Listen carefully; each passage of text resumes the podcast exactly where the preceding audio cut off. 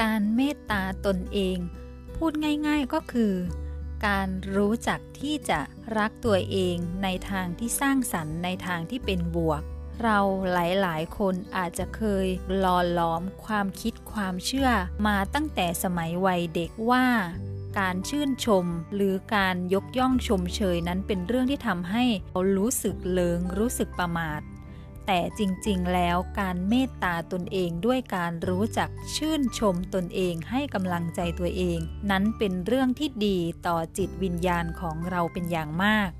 หลายๆ ครั้งเวลาที่เราทำอะไรแล้วเรารู้สึกว่าทำยังไม่สำเร็จ หรือเราทำอะไรแล้วเกิดความรู้สึกที่ไม่ดีต่างๆ เราก็มักจะโทษตัวเองกล่าว ถึงสิ่งที่ไม่ดีเกี่ยวกับตัวเอง ตัดสินตัวเองว่าให้ตัวเองต่างๆ นานา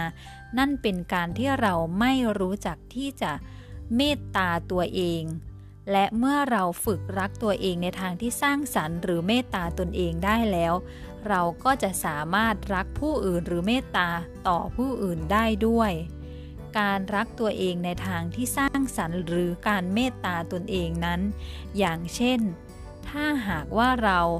อยากจะเป็นคนที่มีสุขภาพแข็งแรงเราก็ต้องฝึกเมตตาตนเองด้วยการขยับร่างกายหรือออกกำลังกายสม่ำเสมอเป็นประจำทุกๆวัน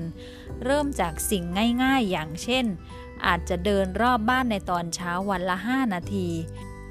หรือแม้กระทั่งถ้าเราเคยนอนดึกแล้วตื่นสาย แล้วรู้สึกว่าร่างกายและจิตใจไม่สดชื่นแจ่มใสไม่ร่าเริงไม่มีพลัง เราก็ลองฝึกเมตตาตนเองด้วยการ เข้านอนให้เร็วขึ้นและตื่นเช้ามากขึ้น เมื่อเราตื่นเช้าขึ้นร่างกายและจิตใจเราจะมีการปรับตัว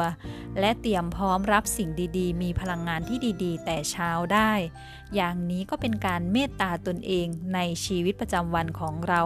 ซึ่งเราสามารถฝึกฝนได้